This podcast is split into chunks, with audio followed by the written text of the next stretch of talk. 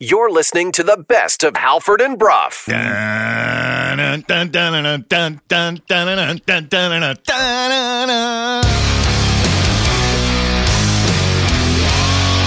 You're listening to Halford and Brough.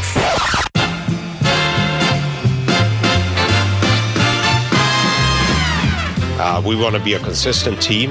We want to play to your staples every night. And when you do, you have a chance to win hockey games. Listen, if we win, we're not going to think we're the hot shots. And if we lose, we're not, oh, my God, the sky's falling. They're very large men.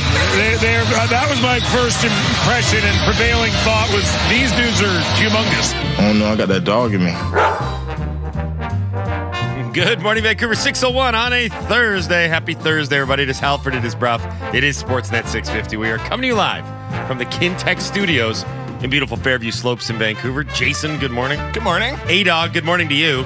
Good morning. Laddie, good morning to you as well. Hello, hello. I learned this morning that this is intern Joseph's last day on the job. So hello and goodbye to you, intern Joseph. Thanks, guys. Going to miss you very much. I'm going to miss you as well. I like having a tall intern around. It's good. Mm-hmm. The tall intern program here at Sportsnet 650. You are listening to the Halford and Brough Show on Sportsnet 650. We are brought to you by the Dilawri family of Acura dealers. Experience the Dilawri difference today by visiting your nearest Dilawri Acura dealer today. We are in Hour 1 of the program. Hour 1 is brought to you by everythingfinancial.com. Financial freedom awaits. Book your introductory meeting today. Visit them online at everythingfinancial.com. We are coming to you live from the Kintec studio, Kintec Footwear and Orthotics, Canada's favorite orthotics provider, supported by over 2,500 five-star Google reviews. Find your perfect fit at kintec.net. Guest list begins today at 6:30. Mike Tanier, normally our Monday morning quarterback, now our Thursday morning quarterback, from The Messenger, our NFL insider. He will join us ahead of Thursday Night Football, once again featuring the Seattle Seahawks, this time going to Dallas to take on the Cowboys. Vegas apparently has watched the last few Seahawks games because they go into tonight as slim 9-point underdogs to the Dallas Cowboys. To be fair, Dallas has won its last three games by at least 20. Doesn't it seem weird that the Seahawks are smaller underdogs than the Huskies against the Ducks tomorrow? It does, because the Huskies, you know, are a perfect 12-0. In their football season. And the Seahawks, they're not, right? They're not undefeated, right? No, they are not undefeated. So we'll be joined by Mike Tanier. Two losses, I think. Yeah, that's it. We'll be joined by Mike Tanier at 6:30. 7 o'clock, Darren Elliott is going to join us. He is a studio analyst for Scripps Sports of the Vegas Golden Knights, who, of course, are in town tonight. 7 o'clock, Rogers Arena. They're taking on the Vancouver Canucks. We'll talk to Darren. But everything that's gone on with Vegas hit a little bit of a wobble as of late, have had trouble finding the back of the net. They got injuries on defense, so we'll talk to Darren Elliott about the Vegas Golden Knights at 7 o'clock. 7:30, Barclay Parnetta, Vancouver Giants general manager. And then at 8 o'clock, the Drancer, Thomas Drance from the Athletic Vancouver, and Canucks talk right here on Sportsnet 650. Speaking of Sportsnet 650, tonight, Vegas, Vancouver, 7 o'clock, Rogers Arena, pregame, postgame, and the actual game, all right here on Sportsnet 650. Also, Seahawks Cowboys tonight. So a pretty good sports night on a Thursday night. Working in reverse on the guest list. Drancer at 8, Barclay Parnetta at 7:30, Darren Elliott at 7, Mike Tanier at 6:30. That's what's happening on the program today. Laddie, let's tell everybody what happened. Hey, did you guys see that?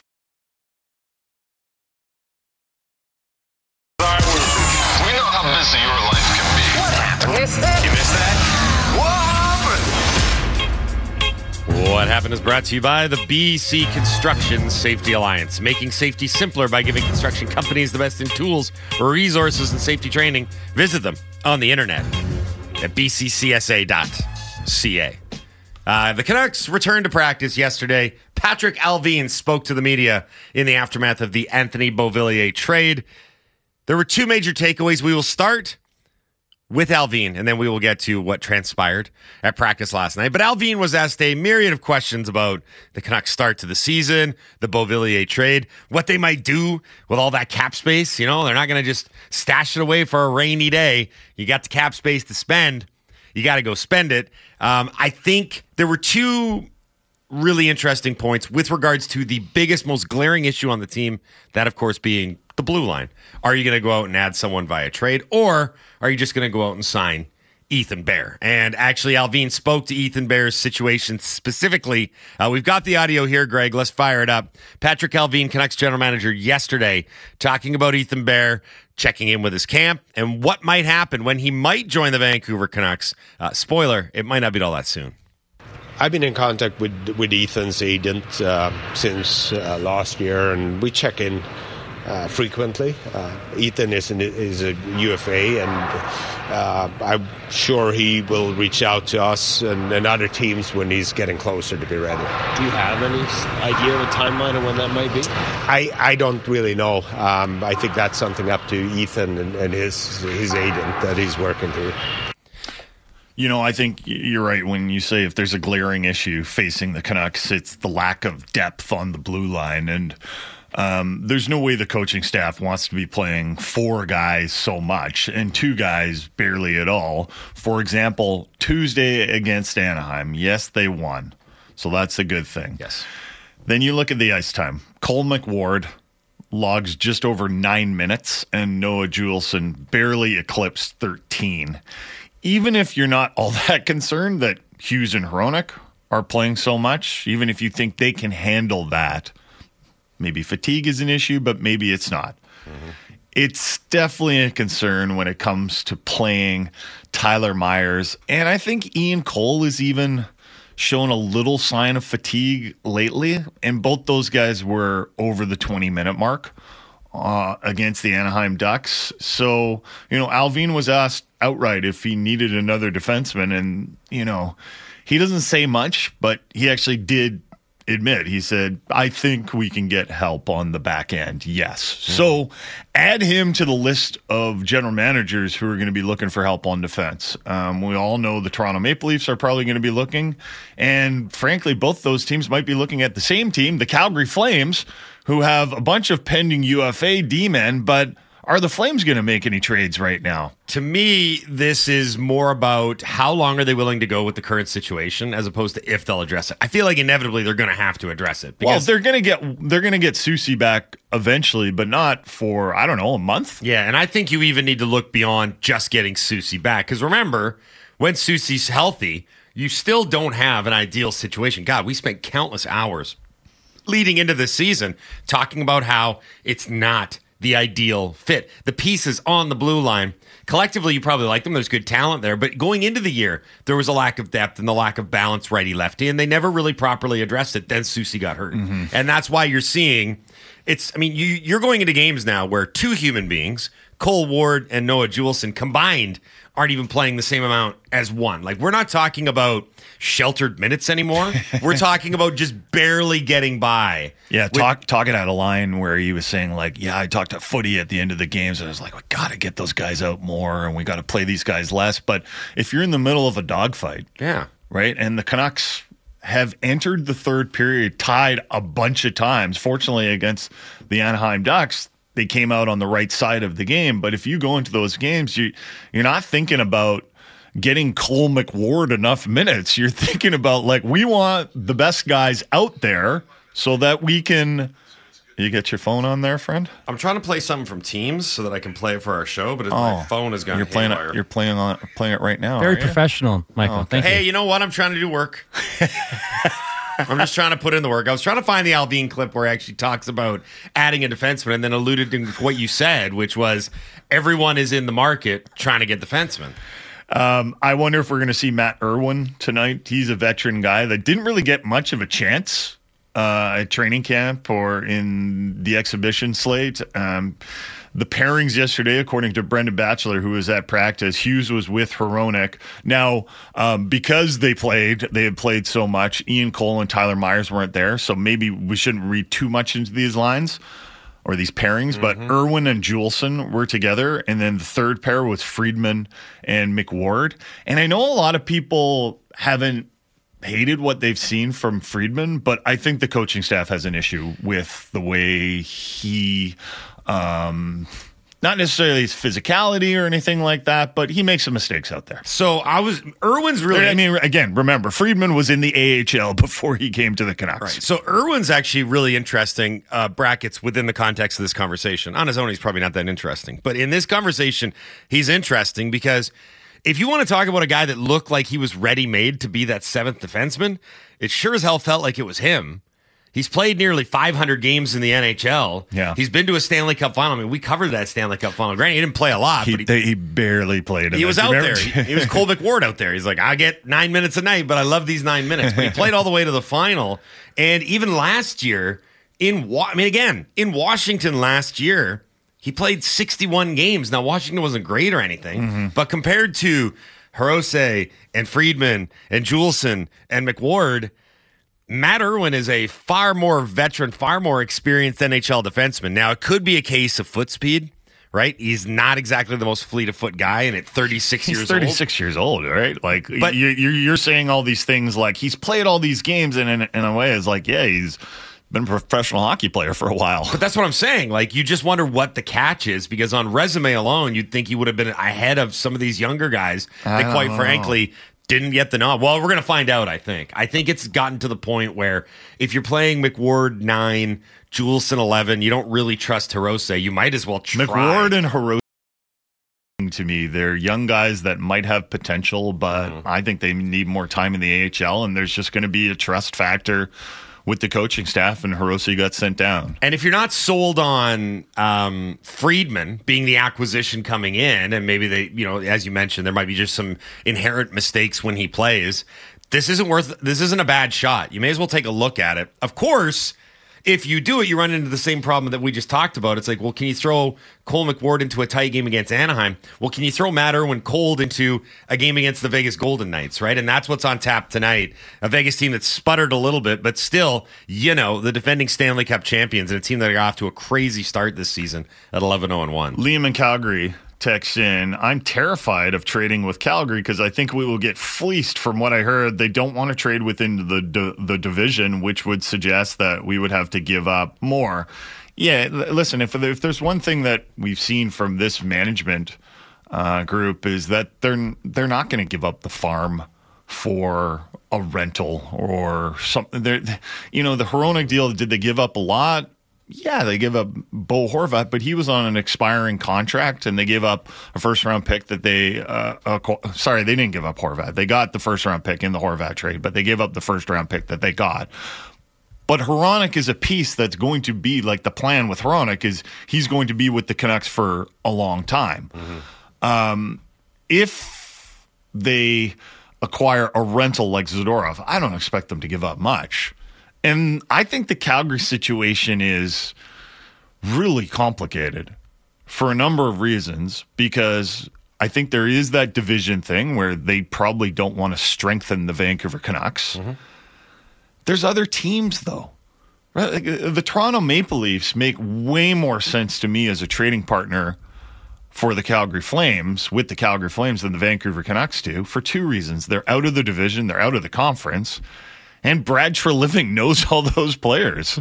I mean, look, and they have a real need in Toronto just as much as there is in Vancouver to address the blue line, if not more of a need, because I think the Canucks at least have higher quality players. Like the Leafs don't have a Quinn Hughes. Morgan Rielly isn't Quinn Hughes, and TJ Brody isn't Filip Hronek. They don't even have quality at the type of quality the Canucks do on their top pair. Yeah. And the other thing about Calgary that makes them really interesting and going to be the belle of the ball for the next 3 months when it comes to making calls is Chris Johnson of the Athletic just put out their first big trade board. I think he beat Sarah Valley to the punch by like a day. And on the big board, the top 4 players available for trade deadline acquisitions are all Calgary Flames. It's Noah Hannafin, Elias Lindholm, Chris Tanev, Nikita Zadorov. Number 5, to put it in perspective, is Sean Walker of the Philadelphia Flyers, and number 6 is Ilya Lyubushkin. So not only... I like those two players, by the way. Yeah, it's fine, but I think it's an illustrative point that not only does Calgary have all the assets tend to drop off a cliff after you go outside of Calgary. And I do wonder... And Calgary has no reason to make any moves right now.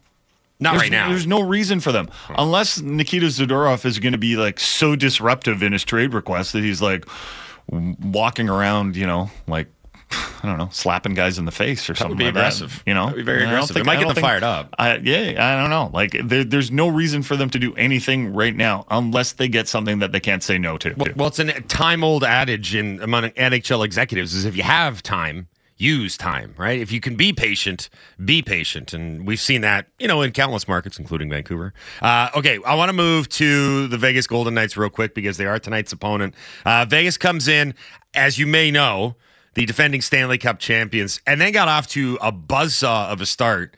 11-0-1 over their first 12. They've kind of hit the skids as of late. They've lost 3 in a row and 5 of their last 6. Part of the reason why... Shea Theodore has gone on injured reserve. He underwent surgery for an upper body injury.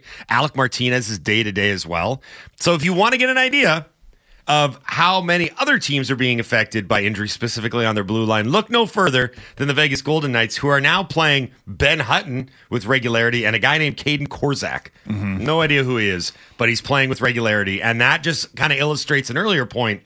There's not just one or two teams looking for defensive help. There's a lot of teams that are struggling with blue liners because there's a shortage of guys and a lot of teams that want to be competitive. So here's something I didn't expect to ask ahead of this season. Could tonight be a first-round playoff preview? That's a very good question, my friend, because if you look at the standings right now with Vegas kind of coming back to earth a little bit, their bulge point atop the division is now just down to 1 point, right? Because LA's coming on like gangbusters, and they got fewer games played. If you look at a 2-3 matchup, it's sitting right there. Is it really a bulge if there's only 1 point? It's a small bulge, okay? They're all bulges. They all count. Doesn't matter the size of the bulge. It's a bulge. A bulge is a bulge. Okay. Just need to clarify. Yeah. If it is, what do we think of the Canucks' chances of beating Vegas in a 7-game series? Yikes. That's a good team. I mean, I don't know how else to say it. I love what Vancouver's done this year. Because if Vancouver, if they make the playoffs, I don't think they're going to finish ahead of Vegas or LA. Like, I just don't. You think they're going to be a 2-3? Yeah, that's no. Or a wild card. Sure, so in that case, they're not going to be number one. They're getting LA, Vegas, or who's first place in is it Colorado? First place in Dallas. Dallas. So they're going to get, regardless, they're going to get a really good team if they make the playoffs. And it's fun to talk about this sort of stuff. Like, who do you think they match up best against? Vegas, for me. The Canucks have just always had problems with Vegas, like right from the very start, right from when Vegas came into the league. I remember talking to Travis Green about Vegas and being like, man, is that the way you want the Canucks to play? And he's like, I think a lot of coaches would like their team to play like the Vegas Golden Knights. They just have a way about them. There doesn't seem to be anything, unless we've seen it recently, doesn't seem to be anything that's gotten like stale about them. They play with such enthusiasm. They're hard to beat in Vegas, although the Canucks have been hard to beat in Vancouver this year. Yeah, they're just a very loaded team, and that's what happens when you're as hyper-aggressive as they've been under Bill Foley and then the management of like Kelly McCrimmon going back to George McPhee and everything. They tick all the boxes, right? They've got the 1C, the elite guy in Jack Eichel. Their blue line went healthy. I mean, you want to talk about the best 1-2 punches. They don't necessarily play alongside one another, but when you can roll out Pietrangelo, Theodore, like Theodore was playing at a borderline Norris caliber level this year before he got hurt. He was a point-a-game defenseman as well, right? Pietrangelo is so good. Yeah, I think he's underappreciated still. Nick Hague, Braden McNabb, they've got depth on defense. Oh, and size, too. Yeah. Nick Hague and Braden McNabb, like you go into the corners with them, you're probably going to come out with a bruise. And the big reason that they were so dominant in the playoffs last year is because they had maybe the best fourth line in all of the National Hockey League. So when it came down to, can your bottom six outduel our bottom six, the answer was often for Vegas, no, yours can't. We're going to win those battles. So they're battle tested too now. That's the other thing is, Jack Eichel, for example, I was listening to some programming Vegas Golden Knights stuff in the offseason. They were like, there's probably not a player in the NHL right now that's more, and I don't want to say like fat and happy and sassy because he's mission accomplished, but like all of the unnecessary drama and questions about him kind of got lifted off his shoulders last year. Like he got the trade that he wanted. He got to win a cup. And played well. He was a huge contributing member of it. Contract settled. He's all settled in the market. Like now he can just go out and play and look at the numbers this year, right? I believe he's their leading scorer, if I'm not mistaken. Or if not, he's right near the top and he's over a point a game. So when you look at Vegas's defense and you look at the size of that defense, this is why you're hearing reports that the Canucks might be interested in Zadorov. It's a model that works. Vegas, right? That is. It works. Yeah. Especially in the postseason, right? I think everyone should be concerned about if we're talking about a playoff team, right? You know, hopefully. And then you get into the playoffs, you're like, oh, God, we're too small on the back end, right? Noah Juulsen brings some physicality, but I don't know if he's good enough to be in your six. That's a key part of it, right? You can't just be big. Yeah, you can't. Well, no, Juulsen's pretty physical. But I just don't know if, if he's good enough. He can't just be big and physical. You got to be able to play. Well, Tyler Myers is big, but he makes a lot of mistakes. But he can play. Carson Soucy can play, and he's big and physical, and there's a reason why they targeted him. But if you're going to bring back Ethan Bear, that doesn't make your top four very, very, at all more physical, mm-hmm. right? Ian Cole is physical in the same way that kind of Chris Tanev is physical, and that he's willing to take punishment. He can hit a little harder than Chris Tanev, but good hitter. I think that the Canucks probably are looking around the league and they're saying, look, if you look at the teams for the most part that win the Stanley Cup, they might have a puck mover that's like Quinn Hughes, who's not the biggest guy in the world. They might have two of those guys, but the rest of those guys, mm-hmm. they are big boys that can play the game, and they're going to punish other teams. Mm-hmm. Because remember the playoffs? It's a war of attrition. Oh, yeah. A lot of people have forgotten the playoffs. They're like, what? What's it like again? It's like guys get hurt. And the reason they get hurt is because there's big guys out there throwing their weight around, fighting for every inch on the ice. It is mean, nasty hockey. And you have to be prepared for that. So as far as, and a couple of people have texted in about this already, and we've referred to them as, it really is, and it's one of the more recent ones that the Canucks are going to have, because we called that one in Colorado last Wednesday on November 22nd, another measuring stick game as well. And even if they didn't pass that in flying colors, I think they passed the class. In Colorado, that was a tough assignment.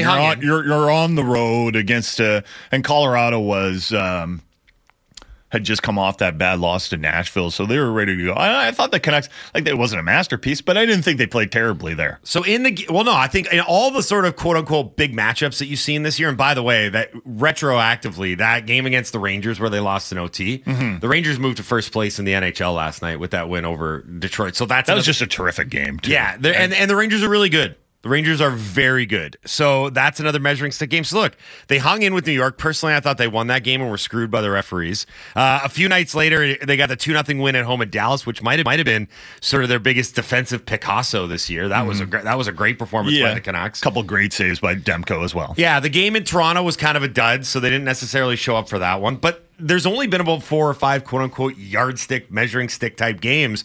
Tonight is 100% one of them. And you get a Vegas team that's a little bit vulnerable, but also kind of looking to right the ship. After, I think they'd be okay with what they did in Edmonton on Tuesday night. They got a point out of it. Yeah. At the same time, they gave up 4 goals. They had to rally in the third. A Ben Hutton goal sparking that comeback too, by the way. And I think that, where Bruce Cassidy has them, and we'll talk to Darren Elliott about this coming up at 7:30. I think that's when he's coming on the show. He's really said, how do we keep the momentum going? How do we keep an edge? How do we not get content with, winning a Stanley Cup? And then we go into this year and we just try to get to the playoffs again. So Scott texted into the Dunbar Lumber text line. And if you want to text in, it's 650. Scott texts in, it is just so fun to be in this position to actually think of this stuff. It's awesome. I've been waiting years for this. To have Vegas come in a quarter of the way through the season and go, this could be a potential playoff matchup. Yeah, I don't. When I wonder what the players are thinking. Are they thinking that same thing? I bet they are. I bet that message is there. Mm-hmm. This could be a potential playoff. I don't think Rick Tocchet has been scared of using that word. He said after the loss to San Jose, playoff teams don't do this. Right? They don't take their opponents lightly. So I don't think they're scared of using that word. We haven't seen the LA Kings yet, but there might be that similar attitude around a game like that. Mm-hmm. But Vegas has just seemed to be like the Kings. The Kings are a good team, don't get me wrong, but I don't feel like they've inflicted the same amount of punishment on a number of the players on this Canucks team that Vegas has. Vegas has, for the most part, dominated the Canucks since their inception. You're listening to the best of Halford and Brough. You're listening to the best of Halford and Brough. And what we just have to call Thomas Drance erotica.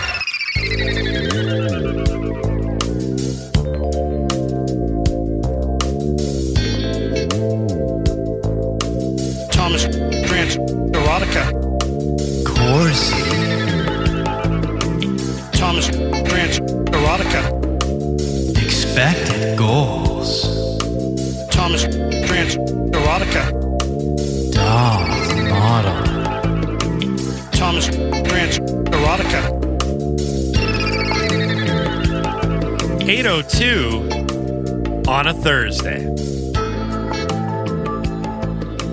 You are listening to the Halford and Brough Show on Sportsnet 650. Thomas Drance is going to join us in a moment here to kick off Hour 3 of our Thursday programming. Hour 3 is brought to you by Campbell & Pound Real Estate Appraisers. Trust the expertise of Campbell & Pound. Visit them on the internet at campbell-pound.com today. We're coming to you live from the Kintec studio. Kintec Footwear and Orthotics, Canada's favorite orthotics provider, supported by over 2,500 five-star Google reviews. Find your perfect fit at kintec.net. To the phone lines we go. Thomas Drance, Athletic Vancouver Canucks Talk here on the Halford and Brough Show on Sportsnet 650. What up, Drancer? Gentlemen, big game tonight. Should be fun. Let's go. You're, of course, talking about the Seahawks and Cowboys, right? Yeah, that one I'm not so excited about. That's, Drancer.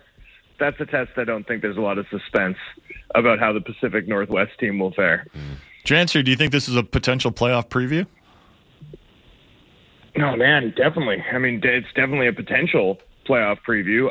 Look, you have to give the Vegas Golden Knights the respect of having won the Stanley Cup and being what they've been for the last 5 years, but there's no question, based on underlying form, based on how both teams have looked this season, like, the Kings look like they're in a different weight class than Vegas and Vancouver. And we all know what happens.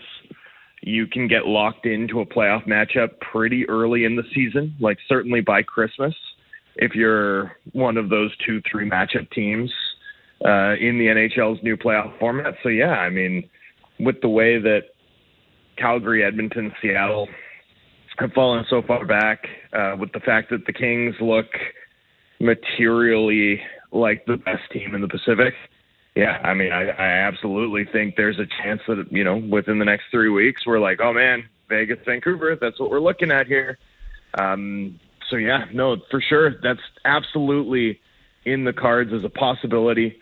And, yeah, going to be interesting to see how they measure up. We know how they've measured up in the past. I think Vancouver's had success against Vegas, but it always feels like it's on a knife's edge, doesn't it? Yes. Right? Like that's always been sort of the key there. So, yeah, it's going to be interesting to see how they play, given what we've seen from them this year, if they can actually control some play against a Vegas team that looks a little bit vulnerable, 5-on-5, although they have as well. Why do you think Vegas is stumbling? Is it down to injuries, like they're missing Theodore and Alec Martinez, or is there just something off about the roster?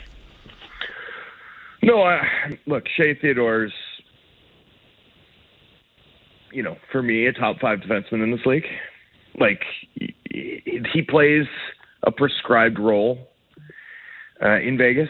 You know, the Golden Knights use him as a third pairing defenseman, or did in the playoffs last year. At least at 5-on-5, but in terms of his impact, in terms of his ability to drive, in terms of that offensive skill, especially sort of how he can attack, you know, he from the right side as a lefty, what he can do with that shot. Obviously, we all saw it when that was the shot that effectively eliminated the Canucks.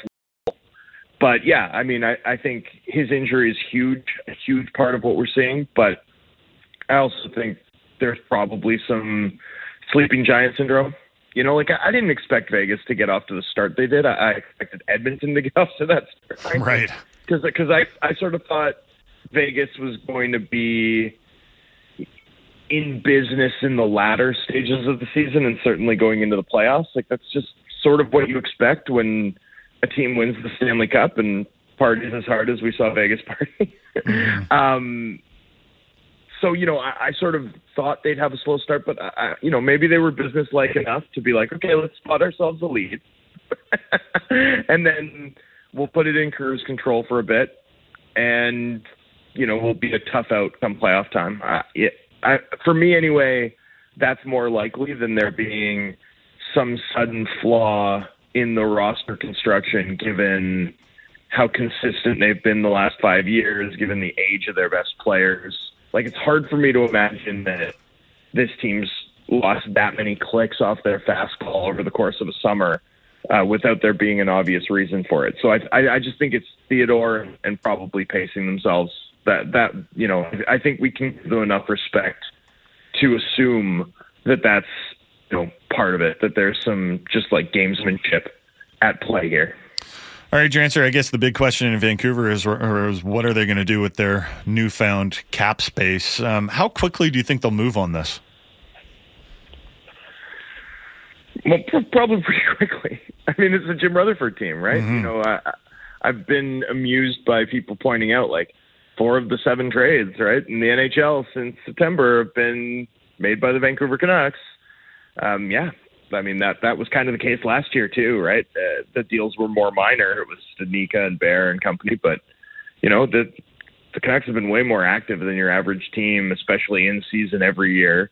There's almost like a tradition that Jim Rutherford kind of starts the trade market in the NHL every year, and usually around this time. So, you know, I wouldn't be surprised if they make a move relatively quickly. I'm sure the team itself, like I'm sure management, I mean, you could hear Allvin was given copious opportunities, gratuitous opportunities to dunk, right? Or to declare him and his team, you know, a safely ensconced playoff club yesterday, and very much was reluctant to do so, right? Yeah. Continually pointing out that the club hasn't accomplished anything yet. They've got to be pretty keenly aware that their last 10 games has featured, a complete performance. Mm-hmm. Maybe we give them Montreal on the second leg of a back-to-back. Right, yeah. You know, I'm not being critical or negative here. I just think, you know, since they beat Edmonton on home ice, that 6-2 win, the third Edmonton victory, you know, it's been inconsistent, choppy hockey. Like, there's been... That's just how they've played. And now you look at the defense core they're likely to roll out tonight. Ian Cole and Tyler Myers get a maintenance day at practice yesterday. We saw Hughes and Hronek get a maintenance day earlier in the week. We're seeing Hughes and Hronek regularly play close to half an hour. Ian Cole took 3 of the biggest hits I've seen all season in the game on Tuesday night. So, you know, it's not just that they're experimenting on the back end to figure things out. It's that while they're experimenting on the back end to figure things out, they've also got, you know, Hughes and Hronek playing at a level that I'm sure they don't love, big picture. They've also got, you know, the potential that, hey, you have one more blue line injury and you're really reeling, right? So, you know, I'd imagine there's at least some sense of urgency to try and get this team going again, to try and get some insurance to bolster that back end. So, yeah, I mean, I wouldn't be shocked at all if we see something relatively quick, mm-hmm. particularly in the event that this team doesn't get back to playing the way they did in the first 10 games, so especially that second sort of like that last week of October, that first week of November form that this team had where, you know, even its biggest skeptics were looking at this group being like, oh, man, what's going on? What do you see them willing to put on the table? Yeah. Well, you know, I saw Rick Dhaliwal reporting that not a first, they're not going to trade their first, or at least not looking to trade their first. You know, pretty tough, I suppose, to make a big impact type trade without sort of including that pick, given, you know, there's not a lot of high value trade assets in the prospect system, like outside of the NHL roster. Right. But one thing about having cap space, $4.15 million and maybe a little bit of change from the Sault Ste. LTI is there aren't a lot of other teams that do, right? So that does help you in terms of creating an environment where maybe, you know, it, like an Eric Branstrom type trade, right? Where it's like a third pair defenseman in Ottawa. Maybe you think you can get more out of him, and he costs $2 million. So that team might be willing to part with that deal relatively affordably. Jacob Bryson in Buffalo would sort of match that description. You know, that peak Bachvist Bean group out of Columbus, right? Like there's those, that class of defensemen. And one thing I note is that would sort of be something of a Rutherford special, right? Like the in the Marcus Pettersson, Trevor Daley rehabilitation project gamble on the back end. We obviously saw it with Ethan Bear. Like that's a class of trade that we used to see Rutherford's Penguins make pretty frequently. So I could see something like that, where, you know, the asset you're sending out, hey, maybe it's the 2024 fifth round pick that you got back from conditional from Chicago for Beauvillier. I mean, it could be something like that. Short of that, you know, what could they pay? I mean, I look, is there a single, you know, one of these teams' top five prospects that you know, they can deal without sort of blowing a hole in their system, you know? I don't know. So it's a tough one to answer, but I do think there's an opportunity to buy affordably, given how limited other teams are in terms of their cap situation, and given how many of those, you know, $2 to $3 million depth defenders that we see struggling or getting limited opportunities on other teams there are. Like Colin Miller would be another one out of New Jersey, right? Or Matt Grzelcyk, right? Guys who are making like 1.8 to 3.5, and in Grzelcyk's case, he like he's played 10 or 11 games for the Bruins all season. Colin Miller's only gotten into 5, right? Like, could those teams value the cap flexibility more than the blue line depth? And is that an option for Vancouver? Those would be the sorts of situations that would come to mind right off the hop. I guess a big question in all this, and maybe a question for, like, if you're a Leafs fan too, is Calgary going to move on some of their pieces? And if they are, when would they move? Are we focusing too much on Calgary and ignoring some other options out there? And I don't think we're focusing too much on Calgary, given how prominent the buzz has been, given the way the Zadorov trade request occurred, like right after a pretty high-profile, nationally broadcast game on Twitter, right? I think that's there's a reason why we're so focused on Calgary, right? And, I think it was the splashy way that the availability or potential availability of some of these players came to our attention. So, I don't think we're focused too much on them, but, you know, they don't owe anybody anything, right? I mean, you can request a trade, but when you're under contract and you're a professional who's not going to withhold services, which is basically the situation Zadorov's in, like, you know, they're under no meaningful obligation to help you out at the moment anyway. So, you know, they've played better of late. They've won more games of late, but I really struggle to imagine that Calgary can string together the kind of run they need. But they're basically at the point of being a 50-50 coin flip playoff team already, right? I mean, you have one good week. The West has been kind of soft in that wild card range all season. So, you know, they're there with the punchers, and I think so long as they're there with the puncher's chance, you know, that team's doesn't feel like that team's changed direction like 4 times already this season. Yes. Like they were about to sign Hanifin, and they didn't sign Hanifin. You know, it was like, man, Calgary, if they don't win, all these guys are going to leave. And then it was like, everyone wants to stay. And then it's like, Calgary's not sure they want everyone to stay. And now we're in this mode where it's like, yeah, but they're not ready to trade anyone yet because they've won for a week. I mean, that's the ultimate wild card organization right now, it feels like, just because it you know, feels like their plan seems to change, or at least what we publicly understand about their plan seems to change with the wind, you know, on an almost day-to-day basis. What is Andrei Kuzmenko doing out there that is so upsetting Rick Tocchet? Yeah, look, line changes was something that he was willing to explicitly identify when asked. That's not a surprise, right? We've been talking about that. I've been writing about that. I don't think he's putting his body into guys reliably enough. There was still a sequence where he was on the forecheck where you could see the reaching in his return to the lineup on Tuesday. He's a big-bodied guy, right? Like, he's hard to move at the net front, right? When there have been games where he'll put his body into opposing forecheckers, for example, like the Ottawa game was not a good game for the team, but I thought was a pretty assertive physical game for him. And when he does it, he can separate, puck carriers from the puck. Like he has, a pretty interesting, maybe a little high risk, but like effective way of reading as sort of an F2, F3, kind of a second layer guy on the forecheck where, especially when he combines that with the willingness to get inside on puck carriers, like he can create turnovers and he's skilled enough to do damage off of that.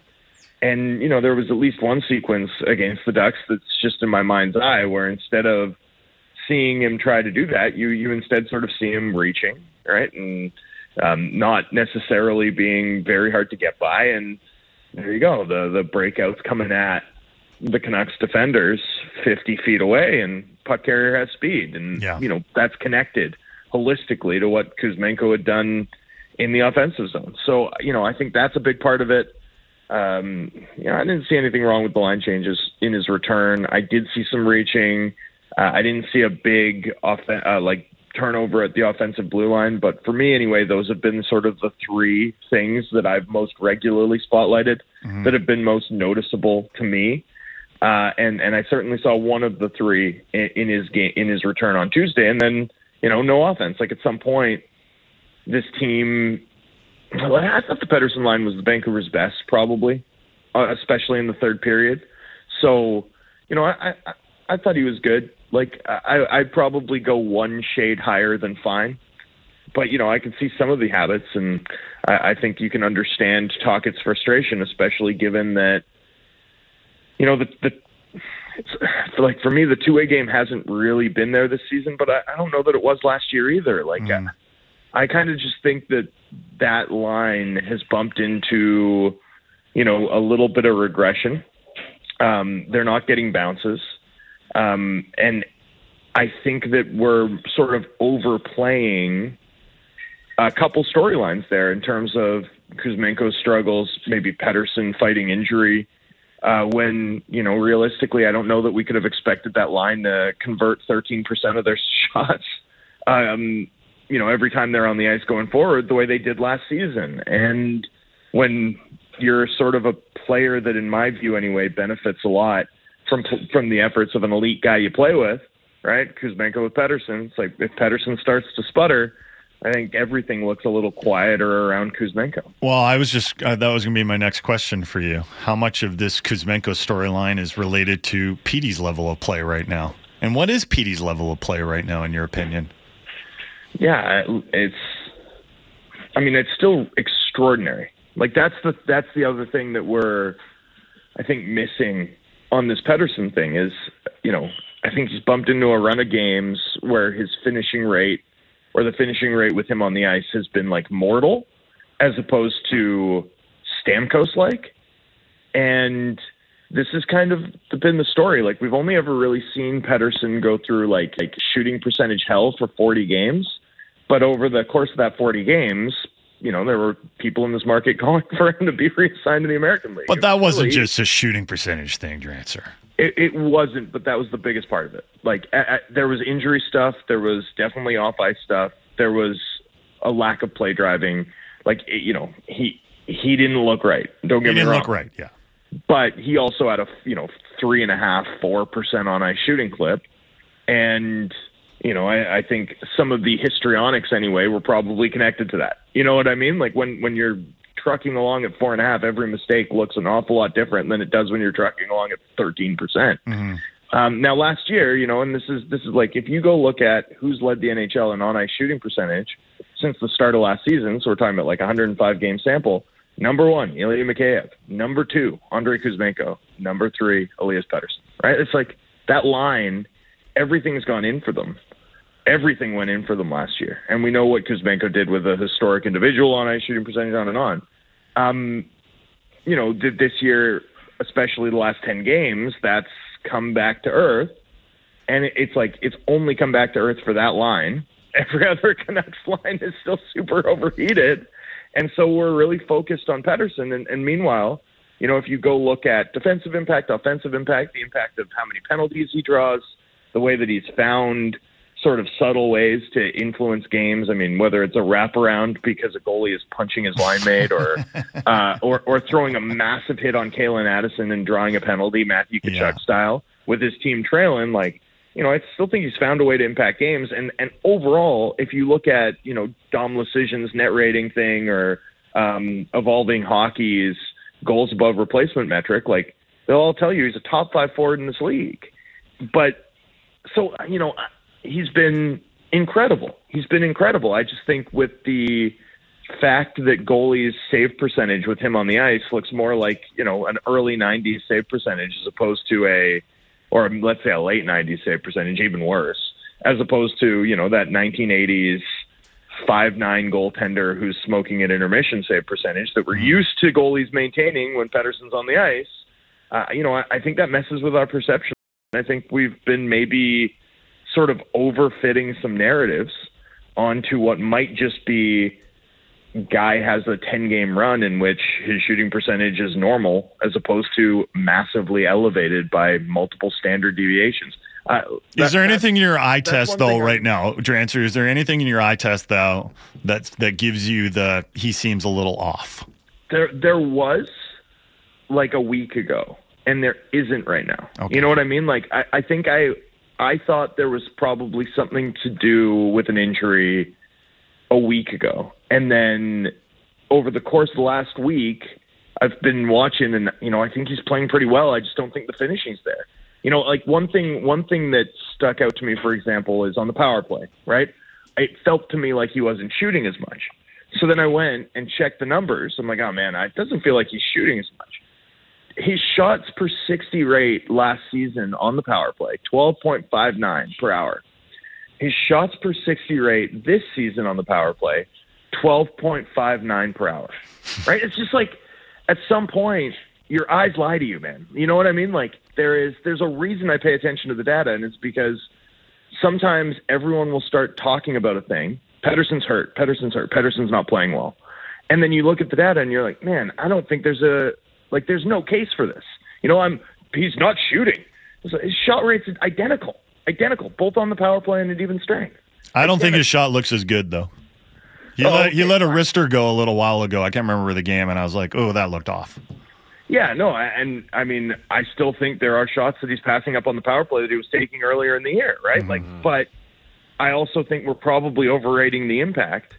Honestly, I do. Like, at some point, if a guy's in the lineup, if a guy's able to be in the lineup, if there's not a lot of suspense about him being in the lineup game to game, and if he's not getting practices off, and it's been weeks since he got a practice off, like, we have to judge him like he's healthy, whether or not he's fully healthy or not, because no one's fully healthy over the course of an 82-game season. And, you know, with Pettersson anyway, it just feels a lot like, wow, Besser, you know, I don't know that there's the same velocity on his shot. Like, it feels like all that stuff that we've done year after year, depending on Besser's shooting percentage. You know, for me anyway, this is like gut check stuff where I think looking at the data and understanding it actually probably helps you more, in my opinion, in terms of understanding what's going on than sort of speculating about injury stuff. That makes sense. That's just how I view it. Drancer, good stuff today, bud. Thanks for doing this. Enjoy the game tonight. Should be a good one. We'll do this again next week. Cheers, boys. Bye. See you, buddy. See you. Thomas Drance from the Athletic, Vancouver, and Canucks Talk here on the Halford and Brough Show on Sportsnet 650. You're listening to the best of Halford and Brough.